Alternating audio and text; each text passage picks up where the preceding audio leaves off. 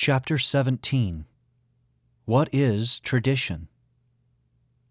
Modernism is indeed what undermines the Church from within, today as yesterday.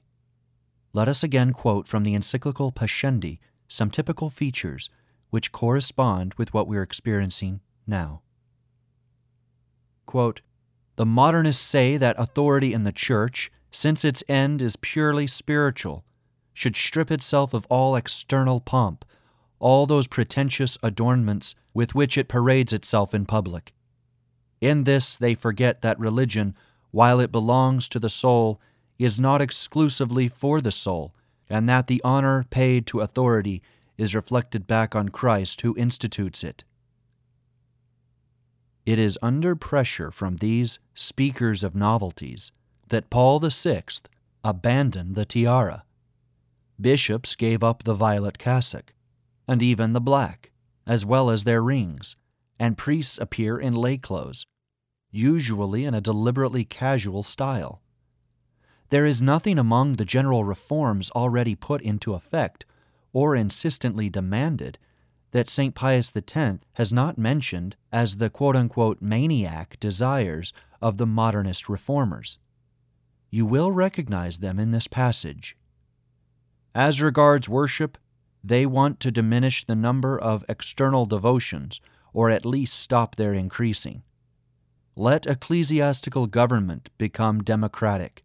Let a share in the government be given to the junior clergy and even the laity. Let authority be decentralized. Reform of the Roman congregations above all the Holy Office and the Index. Finally, there are those among them who, echoing their Protestant masters, seek the suppression of priestly celibacy. Notice that the same demands are now being put forward, and that there is absolutely nothing original. As regards Christian thought, and the formation of future priests, the intention of the reformers of St. Pius X's time was the abandonment of scholastic philosophy among the obsolete systems. They advocate that young people should be taught modern philosophy, the only true philosophy, the only one suitable for our times. That so called rational theology should be based on modern philosophy and positive theology on the history of dogmas. In this respect, the modernists have got what they wanted, and more. In what passes for seminaries, they teach anthropology, psychoanalysis, and Marx in place of St. Thomas Aquinas. The principles of Thomist philosophy are rejected in favor of vague systems which themselves recognize their inability to explain the economy of the universe putting forward as they do the philosophy of the absurd. One latter day revolutionary, a muddled headed priest, much heeded by intellectuals who put sex at the heart of everything, was bold enough to declare at public meetings The scientific hypotheses of the ancients were pure nonsense, and it is on such nonsense that St. Thomas and Origen base their systems. Immediately afterwards, he fell into the absurdity of defining life as an evolutionary chain of biologically inexplicable facts. How can he know that if it is inexplicable? How, I would add, can a priest discard the only explanation, which is God? The modernists would be set at naught if they had to defend their elaborate theories against the principles of the angelic doctor. The notions of potency and act, essence, substance, and accidents, body and soul. By eliminating these notions, they would render the theology of the Church incomprehensible, and, as one reads in the motu proprio Doctoris Angelici, the result is that students of the sacred disciplines no longer even perceive the meaning of the words by which the dogmas which God has revealed are propounded by the magisterium. The offensive against scholastic philosophy is a necessary preliminary when one wants to change dogma and attack tradition. But what is tradition? It seems to me that the word is often imperfectly understood. It is equated to the traditions that exist in trades, in families, and in civic life. The bouquet, fixed to the roof of a house when the last tile is laid, the ribbon that is cut to open a monument. That is not what I'm referring to. Tradition does not consist of the customs inherited from the past and preserved out of loyalty to the past, even where there are no clear reasons for them. Tradition is defined as the deposit of faith transmitted by the magisterium down through the centuries. This deposit is what has been given to us by revelation. That is to say, the Word of God entrusted to the apostles and transmitted unfailingly by their successors. But now they want to get everyone inquiring, searching, as if we had not been given the creed, or as if our Lord had not come to bring us the truth once and for all. What do they claim to discover with all this inquiry? Catholics, upon whom they would impose these questionings, after having made them abandon their certainties, should remember this the deposit of revelation concluded at the death of the last apostle. It is finished, and it cannot be touched until the end of time. Revelation is irreformable. The First Vatican Council restated this explicitly. For the doctrine of faith which God has revealed has not been proposed, like a philosophical invention, to be perfected by human ingenuity, but has been delivered as a divine deposit to the spouse of Christ, the Church, to be faithfully kept and infallibly declared. But one will object.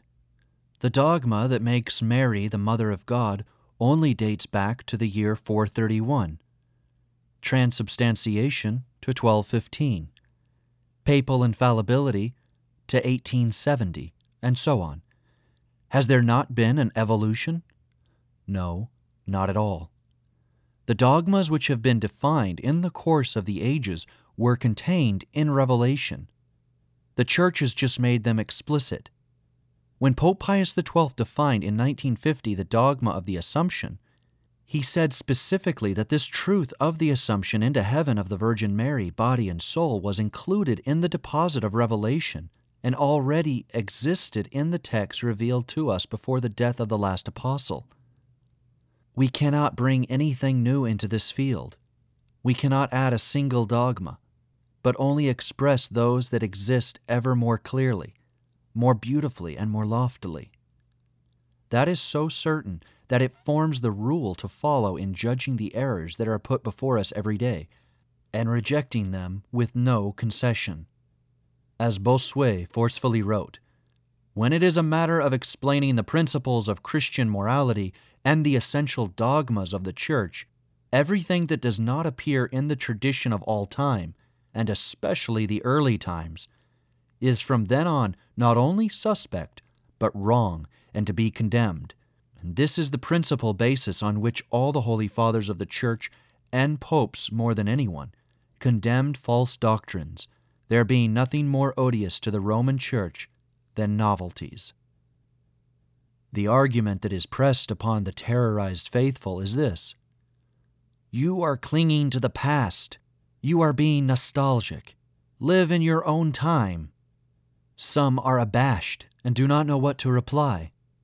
Nevertheless, the answer is easy. In this there is no past or present or future.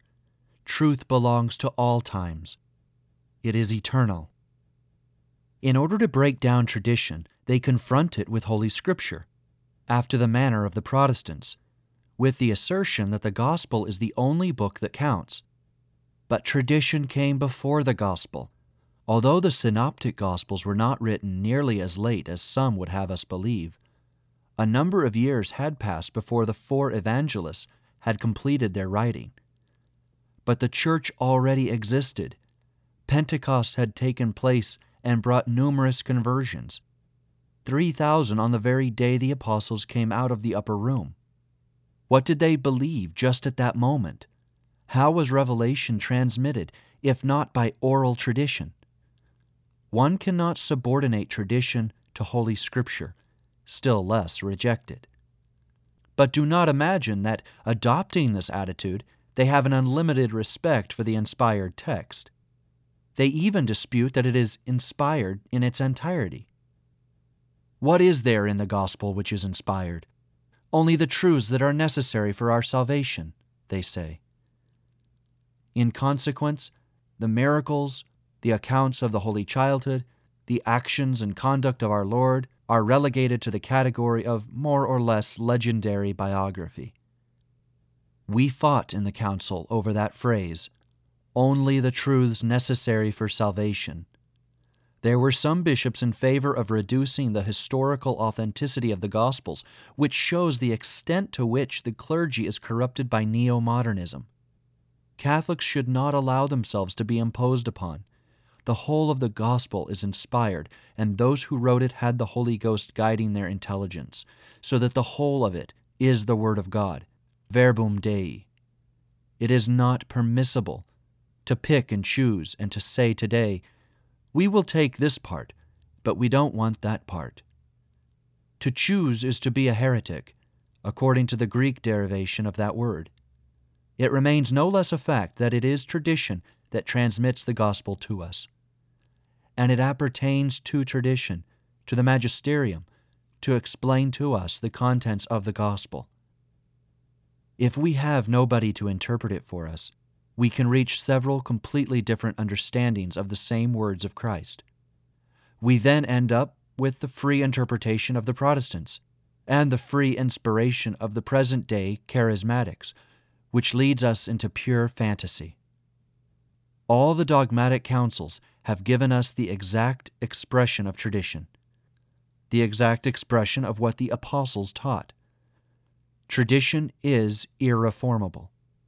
One can never change the decrees of the Councils of Trent, because they are infallible, written and published by an official act of the Church, unlike those of Vatican II, which pronouncements are not infallible because the popes did not wish to commit their infallibility.